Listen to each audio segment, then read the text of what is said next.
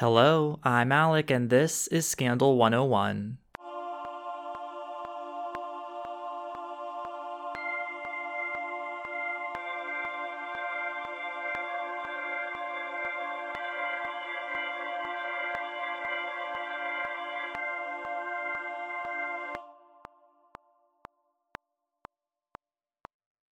Good morning. If you're listening in the morning, I am recording early in the morning. And when I say early, I mean like eight o'clock in the morning.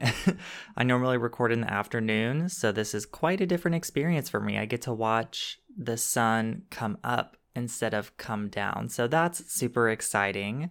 Um, I hope you're doing well. I hope you're enjoying your Friday or whatever day it is whenever you're listening.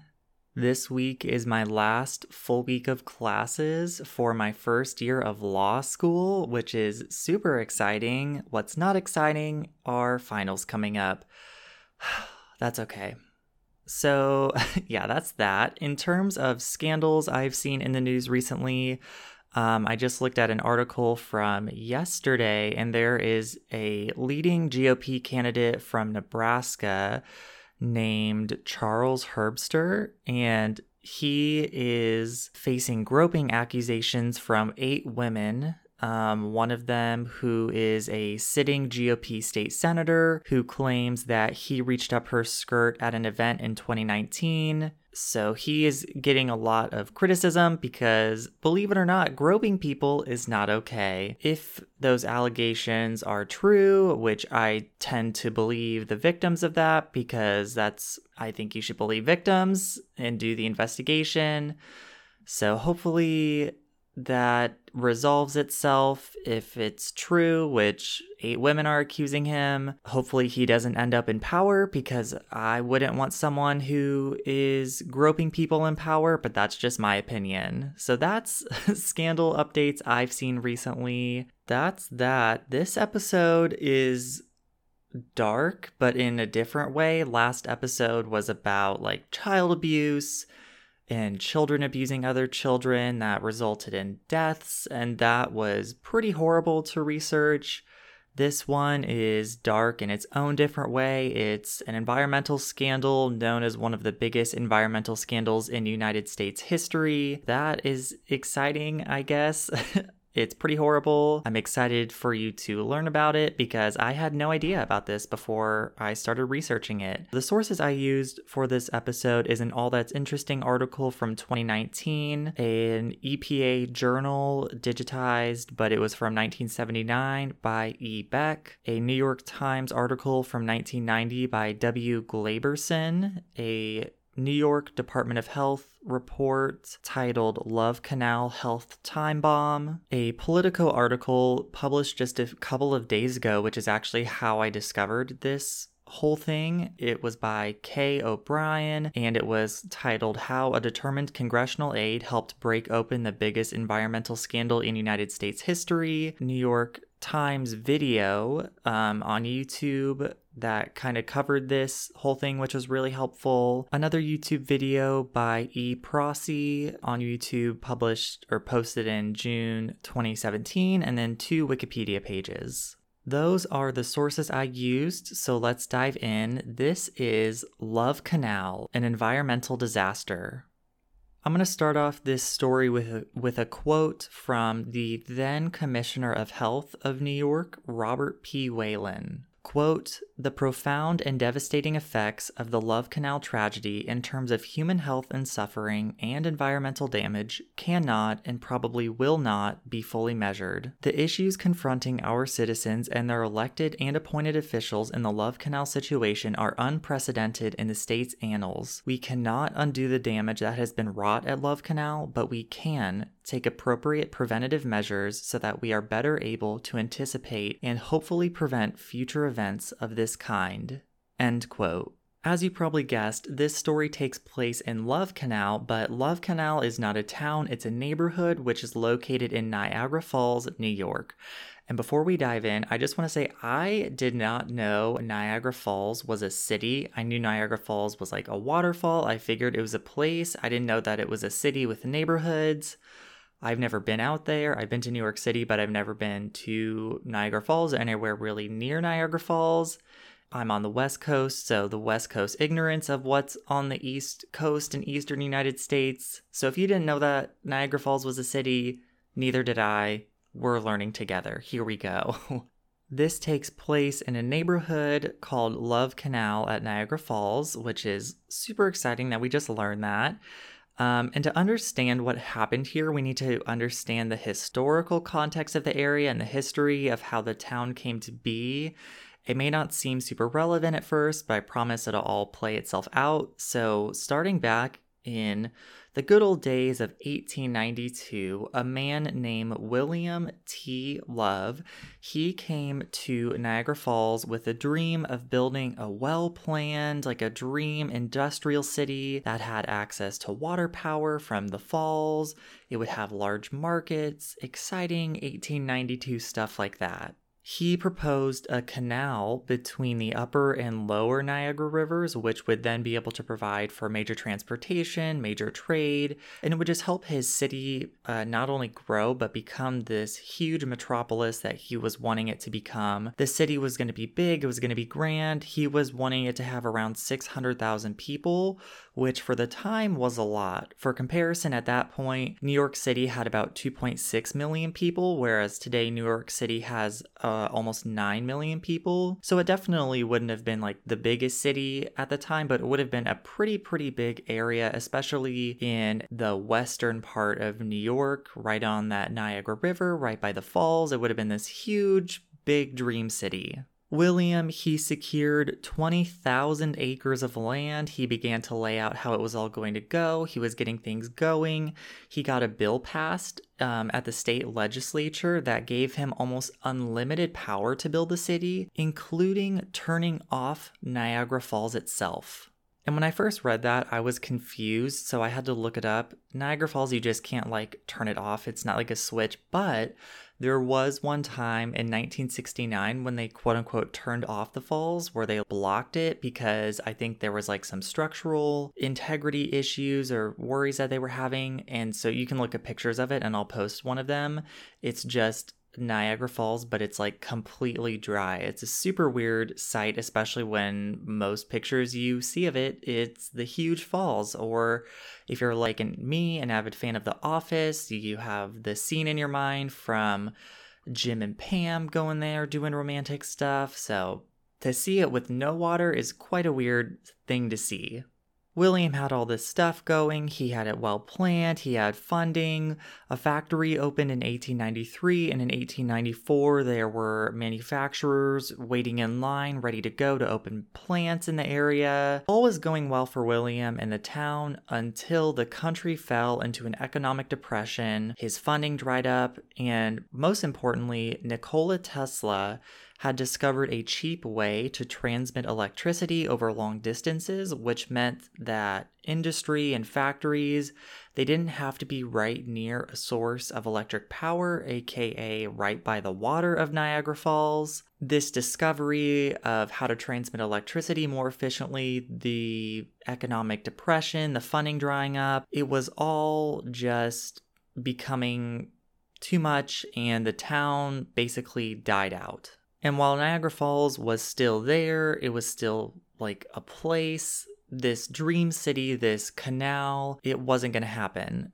And the only thing that remained of the actual canal, because part of it had been built, is it was a part of the canal, go figure, that had already been dug in the southeast corner of the city of Niagara Falls. It was decently sized, but it wasn't like a big whole canal, it was just part of it and for a long time it was reported to serve as a swimming hole for people in the area until 1920 when it gained a different use. In the 1920s, the city of Niagara Falls started using it to dispose of various things, including chemical waste.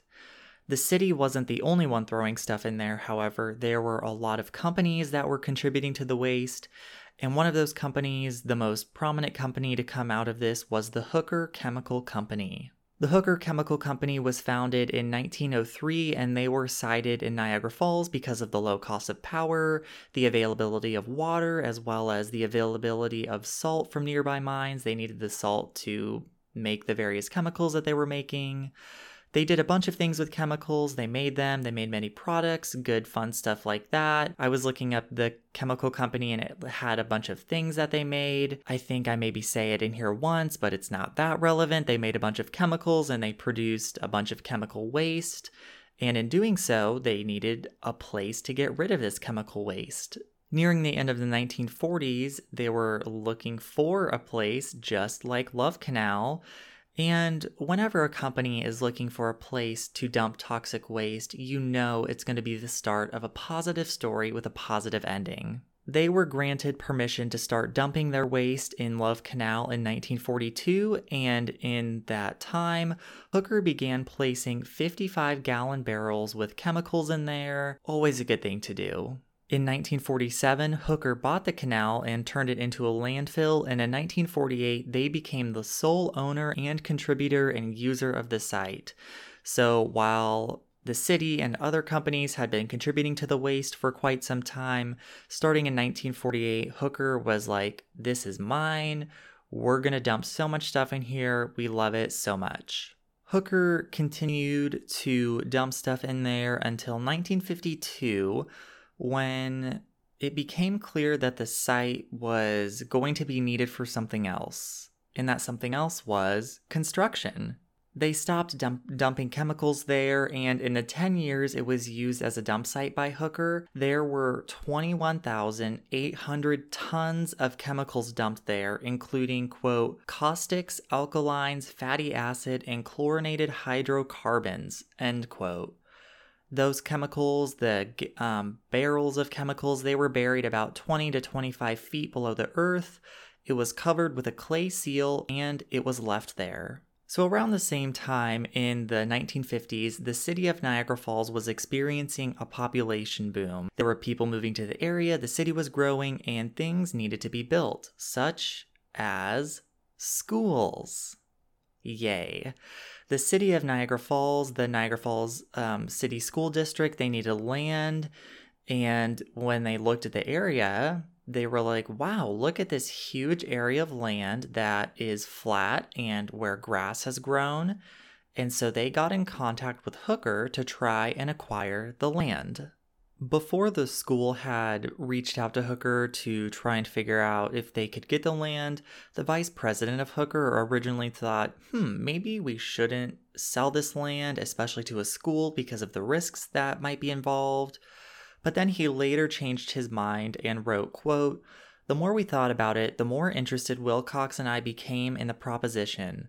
A school, however, could be built in the center of the unfilled section with chemicals underground. End quote. They concluded that, quote, we became convinced that it would be a wise move to turn this property over to the schools, provided we could not be held responsible for future claims or damages resulting from the underground storage of chemicals. End quote. So Hooker Chemical, the vice president, were like, hey, school, we love the idea of building a school here we love the children. We love safety. Here's the thing we'll transfer it to you as long as we don't get any liability from anything that might happen going forward. What could go wrong? The property was transferred to the school board in 1953 with a clause in the deed that tried to clear the company of liability forever. The property was sold to the school board for just $1. And in part, the clause on the sale document said, quote, Prior to the delivery of the instrument of conveyance, the grantee herein has been advised by the grantor that the premises above described have been filled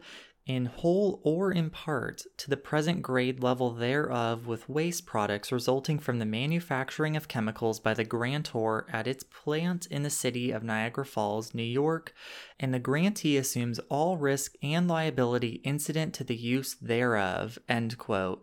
And then it goes on to say that all people associated with the land before, so Hooker Chemical Company, the officials, the workers, basically it goes on to say that we're going to have no liability from anything that might happen, but we're so excited to give you the land. The land was transferred over and the school was built in 1955. It was opened in 1955, and that year, 400 children attended the school. The year that the school opened, there was a 25 foot area on the grounds that just crumbled away and exposed toxic chemical drums. And during heavy rains, it was filled with water that created large puddles that the children loved to play in. Yes, the children were playing in puddles filled with chemicals, toxic chemicals. Good start to the story. A second school was opened six blocks away. Oh my gosh, okay. The school had extra land to get rid of because the school was not occupying or using all of the land that they were given, so they wanted to do something that makes sense if you are not completely aware of all of the toxic chemicals under the ground. They wanted to sell the land so houses could be built. But there were a few problems. First of all, because there were toxic chemicals under where the houses were going to need to be built, there wasn't going to be a way to put in underground facilities necessary, such as sewer lines. But despite this, the city constructed a sewer system, and while doing so, they broke the clay seal on the canal walls. The city removed part of the clay cap to use as fill dirt for a nearby school, and they also punctured holes in the side of the sealed canal, which allowed toxic waste to escape when it rained. And because of all of this, chemicals started seeping from the canal. There was one other big problem. The original deal between Hooker and the school, it was just for a school, not for homes. So none of the residents who were going to be moving into the area, into the new homes, none of them knew about the history of the site. None of them knew that this was a chemical dumping site. The only thing they likely knew, unless they were from the area and had seen what was going in, going on before these homes were going to be built, was that hey, we're going to be moving to this nice new area right next to a school, nice open land, new homes. We're so excited to live here. And once those people moved in, the experience of the people living in the area was really anything but normal. Love Canal itself, um, in the surrounding area of Niagara Falls, it was a growing area. It was a good place to live. There were nice schools, churches, good shopping next to the expressway. That was the area overall. But the neighborhood itself, specifically around Love Canal, the landfill, people had experiences that should have been more alarming than I think people were alarmed at the time. For one, sometimes full drums of chemicals would just pop up from the ground, and the way I think of it and the way people described it is like you know how if you put beach ball or some kind of ball under the water and then you let it go and then it just pops up at the top. That was happening, but with barrels of chemicals coming up out of the ground. There were children playing at schools that would be burnt by things that they called firestones, which were just hot balls of chemical residue. And yes, again, children were playing with them. There were workers in the area that would sometimes find themselves ankle deep in sticky, smelly goo fun. On top of those other things, there were more prominent and noticing things that were happening if that wasn't enough. There was black goo flowing out of the love canal. There were strange odors. People were finding weird mixtures of substances in their yards and their basements and at playgrounds. And in terms of effects that people were seeing on themselves, there were instances of children getting rashes after playing outside and more than just like oh, I got a, you know, a little allergic reaction. And there were a high number of miscarriages and birth defects from residents in the Love Canal area, way higher than like a national average or even just a local average. These things continued to happen until around 1977. 1977, 1978 is when people really started noticing what was going on and attention, much needed attention, started to be brought to this horrible thing, place, whatever you want to call it.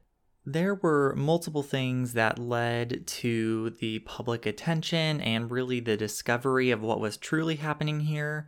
First of all, residents had been noticing it for a while and they were starting to get tired of what was happening. Not surprisingly, black goo and bad odors aren't great things to have near or in your house.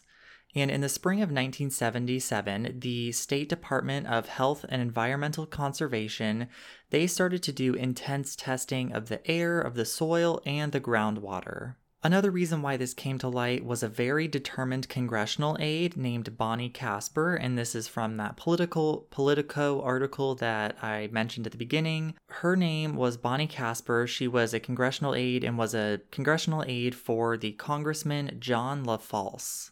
Bonnie herself, she was motivated to do her job and to help her congressman for many reasons. LaFalce, he was the first Democrat in the district since the Taft administration. And Bonnie had had been supporting a lot of liberal left-leaning ideas at the time. She marched against the Vietnam War. She wore a black armband at her graduation to honor the victims of the Kent State shooting and other things that don't really seem like a big deal now because there's been a huge uprise in activism and what activism looks like. But back in the 60s and 70s, those things were a big deal, especially for younger people to be coming out against older generations. So Bonnie, she was active in politics, she was supporting these movements, and she was really, really smart and good at her job. In 1977, June of 1977, she got a call from Joseph McDougal in Niagara Falls. She had figured that he was going to speak to her about a local issue, which is a lot of what her job was. Her job was to listen to constituents, figure out what was going on and to let the congressman know and to see how they could solve problems. So she just kind of figured that it was going to be some local issue, nothing really big, but it was going to be something bigger than she could have imagined. She was told that there were rusted chemical drums surfacing and rupturing on the east side of Niagara Falls. And again, that's just the chemical drums just popping out of the ground.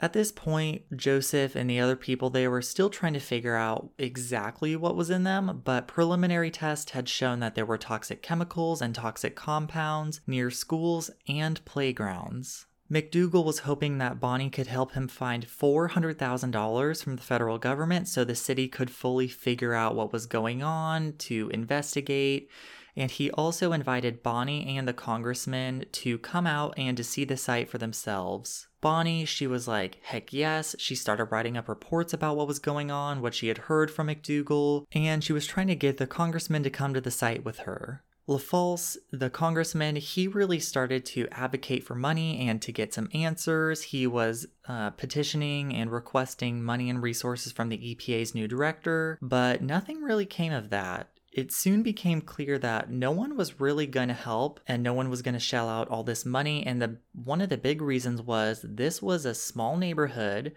in a town that in the grand scheme of things wasn't really important in the national spotlight. It wasn't New York City, it wasn't Chicago, it wasn't LA, Orlando, it wasn't any of these big cities that if things happen there that was going to be well broadcast, especially in the 70s. I mean, Niagara Falls was definitely a tourist attraction, but this was a small neighborhood outside of where Niagara Falls, like the actual falls, were. So, why would the federal government shell out hundreds of thousands of dollars to help this one small neighborhood? This, however, did not deter Bonnie. There were months where she was convincing LaFalce to go visit the site, and eventually they went in September of 1977, despite not being able to have any money at that point. So they went, they were expecting it to be bad, but when they got out of the car, they realized that this problem was way worse than they could have imagined. As soon as they stepped out of the car, a chemical stench burned their noses.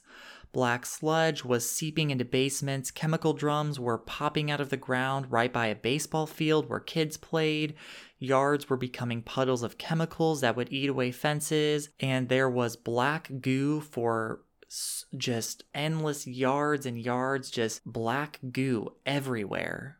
A resident of the area named Karen Schroeder had lived on the street since she was a child, and she remembered that before the playground was filled in, before there was a school there, there was a pit and there was a man there who had been burying chemicals that had gotten splashed by the chemicals. He at that point rushed to their house and Karen's mother sprayed the man down with the hose, but Karen had said that the hose was really no match for the chemicals. There were also times when the chemical drums would crack open and would spontaneously ignite. And one time in 1949, it took four hours for firefighters to put out a fire. In 1961, the fumes from the fire stripped paint off of nearby houses. It was clear at this point that this needed the attention of the congressmen and a lot of people, the federal government, the EPA. This situation was way worse than anyone could have imagined. As soon as they left, LaFalce started reaching out to anyone he could get in contact with to try and start getting resources for the area. His office was motivated to get things done. They were reaching out to people, they were making calls, requesting for money. But even though this was happening, the news wasn't really getting around. In fact, the news about this whole situation was so quiet that many people in the area, including the neighborhood where this was happening, didn't know what was going on. And these were people who maybe they didn't have the chemicals like in their backyard or in their basement, but they were still only like a block or two away from this toxic chemical site. They didn't know what was going on. One of those people, named Lois Gibbs, she had just enrolled her son in kindergarten at the school that sat on top of the landfill. She was busy being a mother, and being a mother is a hard job, so she had missed some of the small stories in the newspaper about the landfill. And yes, they were small stories, not front page news. Her son Michael, she was he was excited about kindergarten, but suddenly he started to have trouble with basic worksheets. He then started to go colorblind, and then at one point, Michael had a seizure and developed epilepsy. There wasn't a history of epilepsy in the family, so there was a lot of confusion as to why this was happening, why all of a sudden Michael was having these problems in a short time after starting school, when at the beginning of the year he was a bright student, excited to learn, and now he was having all of these di- all of these difficulties. What was happening? Lois, concerned, she started reading the paper, she started to figure out what was going on, and within a few months, she went to go talk to her congressman and met someone who was motivated to get this figured out. Bonnie. Another person who was motivated to get awareness to spread what was going on was Karen Schroeder. She had organized a local protest group after a, a reporter named Michael Brown recommended it.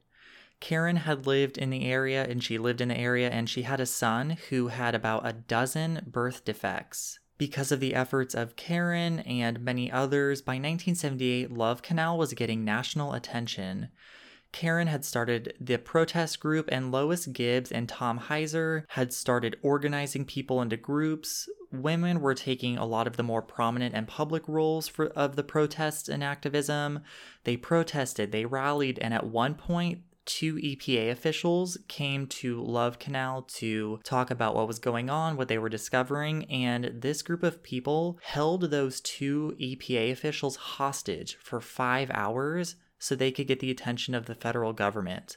These residents, they were sick of what was going on. They were seeing the effects that it was having on their children, on the women that were having miscarriages. Children were getting rashes. They were developing mental defects, birth defects, rashes. People were breathing in toxic fumes. These residents had been dealing with this for years and years, and no one was paying attention, and so finally they were going to take charge of the situation. Multiple groups were formed and were involved, such as the Love Canal Homeowners Association, the Ecumenical Task Force, the NAACP, and the Concerned Love Canal Renters Association. Lois, she had started the Love Canal Homers. What? Home. Uh, she had Lois had started the Love Canal Homeowners Association to rally homeowners in the area. The group had made continuous complaints about the conditions, and the mayor at one point infamously said that there was, quote, nothing wrong, end quote, with Love Canal. Eventually, this activism, the voices of the protesters, of the groups, it was getting the attention it finally deserved. And in 1978, President Jimmy Carter announced a federal health emergency and called for federal funds and resources to go to the area. It was the first time that emergency funds were used for a situation other than a natural disaster. Congress passed a bill titled the Comprehensive Environmental Response, Compensation, and Liability Act, which is more famously and well known as the Superfund Act. And what it is is it's a list to direct resources to area the areas that need cleanup. It tracks the areas, it tracks the pollution, what's going on, and kind of gives it a grade as to how toxic and how dangerous it is. And Love Canal, it was the first town on the list. I guess it Love Canal's not a town, it's a neighborhood, but it was the first area put on the list. So, after the attention was brought to all of this, what happened is that the government purchased the land that the site was, like where the site was, where all the toxic chemicals were, and that was good, but people weren't happy with just that because people were still living in homes that were right around the area that were seemingly being poisoned, but they couldn't just afford to leave. These people, I mean, they weren't dirt poor, but they weren't rich. They couldn't just leave their lives and buy a new home. And also, no one's going to buy their home. It's in a toxic chemical area. Eventually, the government bought rows of houses close to the site so those people could leave, but there were still people who lived close to the area, to the canal, and their houses weren't bought. So there was a lot of anger from people who were in the area, but they weren't able to be evacuated but eventually, the government relocated more than 800 families and reimbursed them. And the government bought 400 homes closest to the canal and it demolished several rings of homes. The health impacts of Love Canal have been an interesting tale. At first, there wasn't any conclusive data to prove that there were health effects causing any of the any of the issues, which of course there normally are not with early tests. However, blood tests starting in 1979 showed a very high white blood cell count and some chromosomal damage. 33% of the residents had chromosomal damage, and in a normal population, there is usually only chromosomal damages to 1% of people. So there was a 32% increase in this small area, a high white blood cell count. It's usually a precursor to leukemia. Children were found to have, quote, an excess of seizures, learning problems, hyperactivity, eye irritation, skin rashes, abdominal pain, incontinence, and stunted growth, end quote people in the area were having a higher number of miscarriages and children born with birth defects than was average, and toxic materials were found in the milk of nursing mothers.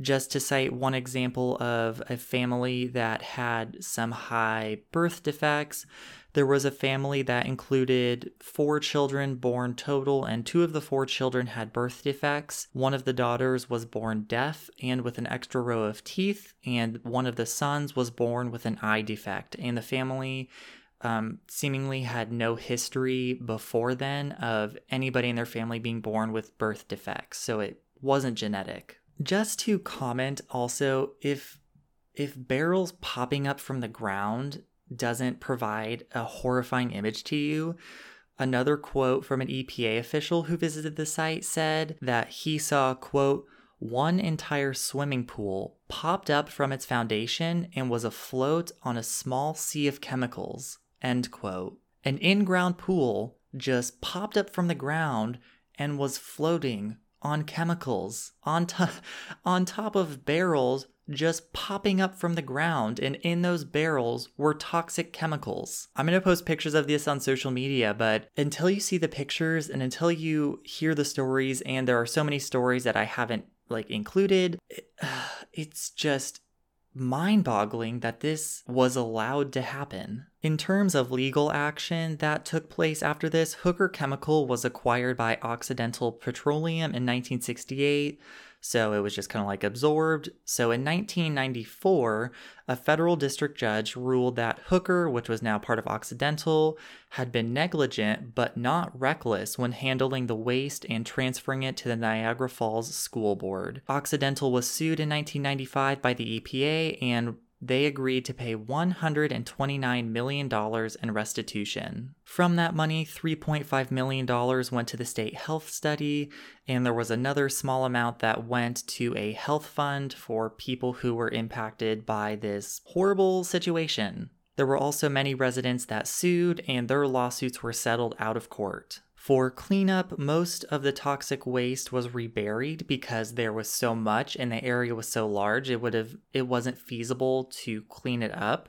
So a lot of it was reburied, and the site was covered with a thick plastic liner, clay, and uh, plastic. There was a big fence that was around the area now, or there is a big fence around the area now. And looking at areas kind of surrounding the canal, it's eerie because there are old abandoned streets and all of the houses have been demolished. So it's just empty streets next to a fenced off big area of land. And in total, it was determined that 248 separate chemicals have been unearthed from the canal. Love Canal, it's a tragic story, but it's also important because it was instrumental in getting the Superfund legislation passed and even though it was instrumental in it, it is unfortunately not an isolated incident. There are suggestions by experts that there are hundreds of sites like these that are being discovered or haven't been discovered, and people are still living in conditions like those. In 2004, it was announced by federal officials that the Superfund cleanup had ended and it was removed from the Superfund list on September 30th, 2004. The cleanup process had taken 21 years and cost almost $400 million. Even though there were a lot of homes that were demolished and torn down, and a lot of people left the area, a lot of people still lived in Love Canal. The area of Niagara Falls, Love Canal was a huge um, black eye on the area. So some residents were wanting to take it back were wanting to take control of the situation, and there were 260 homes north of the canal that were renovated and sold to new owners. So today, people live right around the dump site. In 2011, a city crew repairing a sewer line discovered a pocket of chemical waste left less than half a mile from the landfill. The EPA came, they investigated it, and they determined that the waste was an isolated incident, that the site was not leaking, and it was left over from the original spill. But my question is how come it wasn't discovered before? Why was there just a pocket of chemicals sitting underground? And I think that also leaves the question of even if this site isn't leaking, where else could there be chemicals in this neighborhood, in this area? And I don't say that to like try and spread fear, but I think it's a legitimate question of if in 2011, sewer crews, not environmental investigators, but a sewer repair crew found this while doing construction or doing repairs, where else could these chemicals be in this town? And how I know I just could not feel safe living in this area. Even though those chemicals were found in 2011, the dump site itself is covered. Um, there's grass and trees growing on top of it. It has been surrounded by a drainage system and it is continuously being monitored by the EPA. An EPA official, when asked about doubts regarding living so close to the dump site, he said that, that with the monitoring systems, with the EPA keeping track of what's going on, Love Canal is probably one of the safest places to live in the world because of the monitoring system.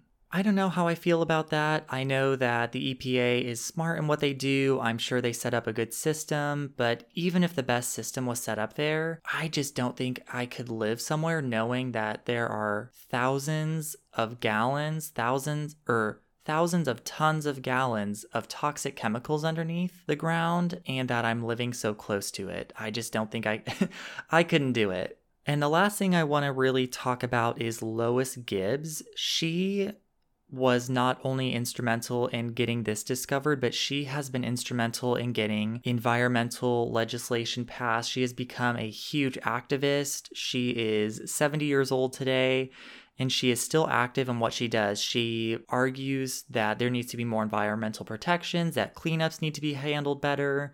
She has been instrumental in making positive environmental changes. And while Love Canal is a horrible story and people are still dealing with the effects that have been brought onto them and their families, one positive thing to come out of this is Lois Gibbs and all that she has done for environmental policy and all that she continues to do because she is an she is an advocate. She is someone who pushes for positive change, and she doesn't seem like she's going to stop anytime soon.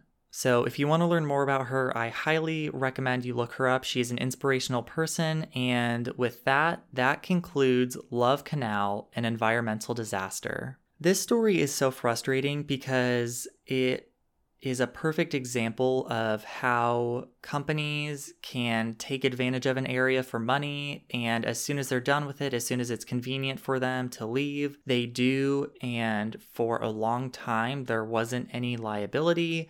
I know that they were sued and they had to pay $129 million, but in retrospect, it would have likely been cheaper to dispose of this waste in a better way and to not impart all of these health impacts on people. I also recognize that they were dumping these chemicals in the 40s and 50s when likely there wasn't much of an understanding or appreciation for how these chemicals would impact people in the long term. And also, the city of Niagara Falls was part of this because they did break through the barrier themselves to build the sewer system, which allowed it to leak. So I know it's not purely on Hooker Chemical, but it is frustrating that companies like this can do all of this environmental damage, can impact these people, and they were found liable, luckily, but not all of them are. And the last thing I'll say about this is I think it's a perfect example and a good reminder as to why environmental policy is so important. One thing that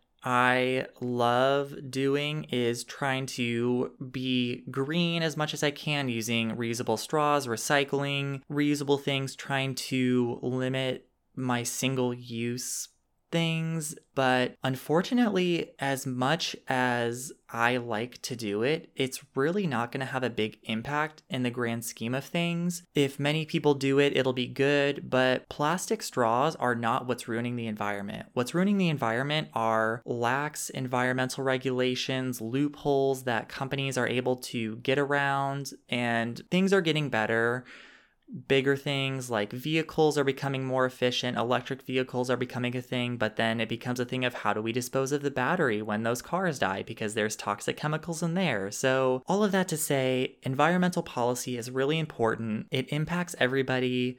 It's not just a left liberal thing that is some liberal propaganda Environmental policy has real impacts on people, and I think that this story is a perfect reminder of that. No matter how you feel about politics, whether you're left wing, right wing, third party, you don't care about politics, environmental policy impacts you. It's going to impact your future, it's going to impact your family, your children if you choose to have children. So it's something that everyone should care about. And of course, we can go about it in different ways, but don't disregard environmental policy because it's important. We need it we need to be more sustainable.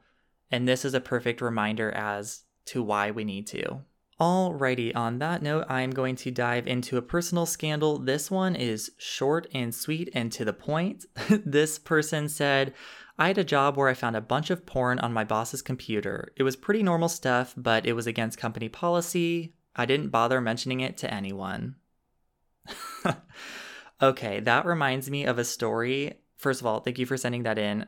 Um, that reminds me of a story. When I was in middle school, um, I had study hall and like sixth period, but this happened earlier in the day with different study hall. There was a study hall substitute teacher who was just there for the day because our person was out sick and they were on their computer, but they didn't realize that their computer was hooked up to the projector and they were watching porn while monitoring study hall with middle schoolers. And from what I remember, it was like normal porn, but you shouldn't be watching porn in a school as a teacher and ugh, don't project it on the wall where people can see it. And I don't know it must have been the way the room was set up that this person didn't know that he was projecting porn onto the wall, but needless to say, he got fired because believe it or not, projecting porn on a middle school wall to middle schoolers is not a great way to do your job. All that to say, thanks for sending in that scandal and thank you for listening. I hope you enjoyed this episode. I'm going to post pictures on social media if you would like to look at those and if you want to stay up with the podcast. Um, on Instagram at Scandal 101 Podcast, on Twitter at Scandal 101 Pod. On Facebook, search Scandal 101 Podcast. You'll find us there. The website is scandal101podcast.podbean.com. The website has the show notes, and the show notes are also linked in the description of the episode if you want to check those out. The email to send in your personal scandal if you want it read on the podcast is scandal101podcast at gmail.com. And with that, wish me luck going forward. I have finals coming up, so it's going to be a lot of studying, a lot of being in the library for like 12 hours a day. Thank you so much for listening. I hope you enjoyed this episode. You will have a new one next week. I almost said I'll see you again next week, but that's not a thing because this is an audio media, not a visual media. God, I'm knocking things around. Hear you next week. Have a good week. This has been episode 49 of Scandal 101.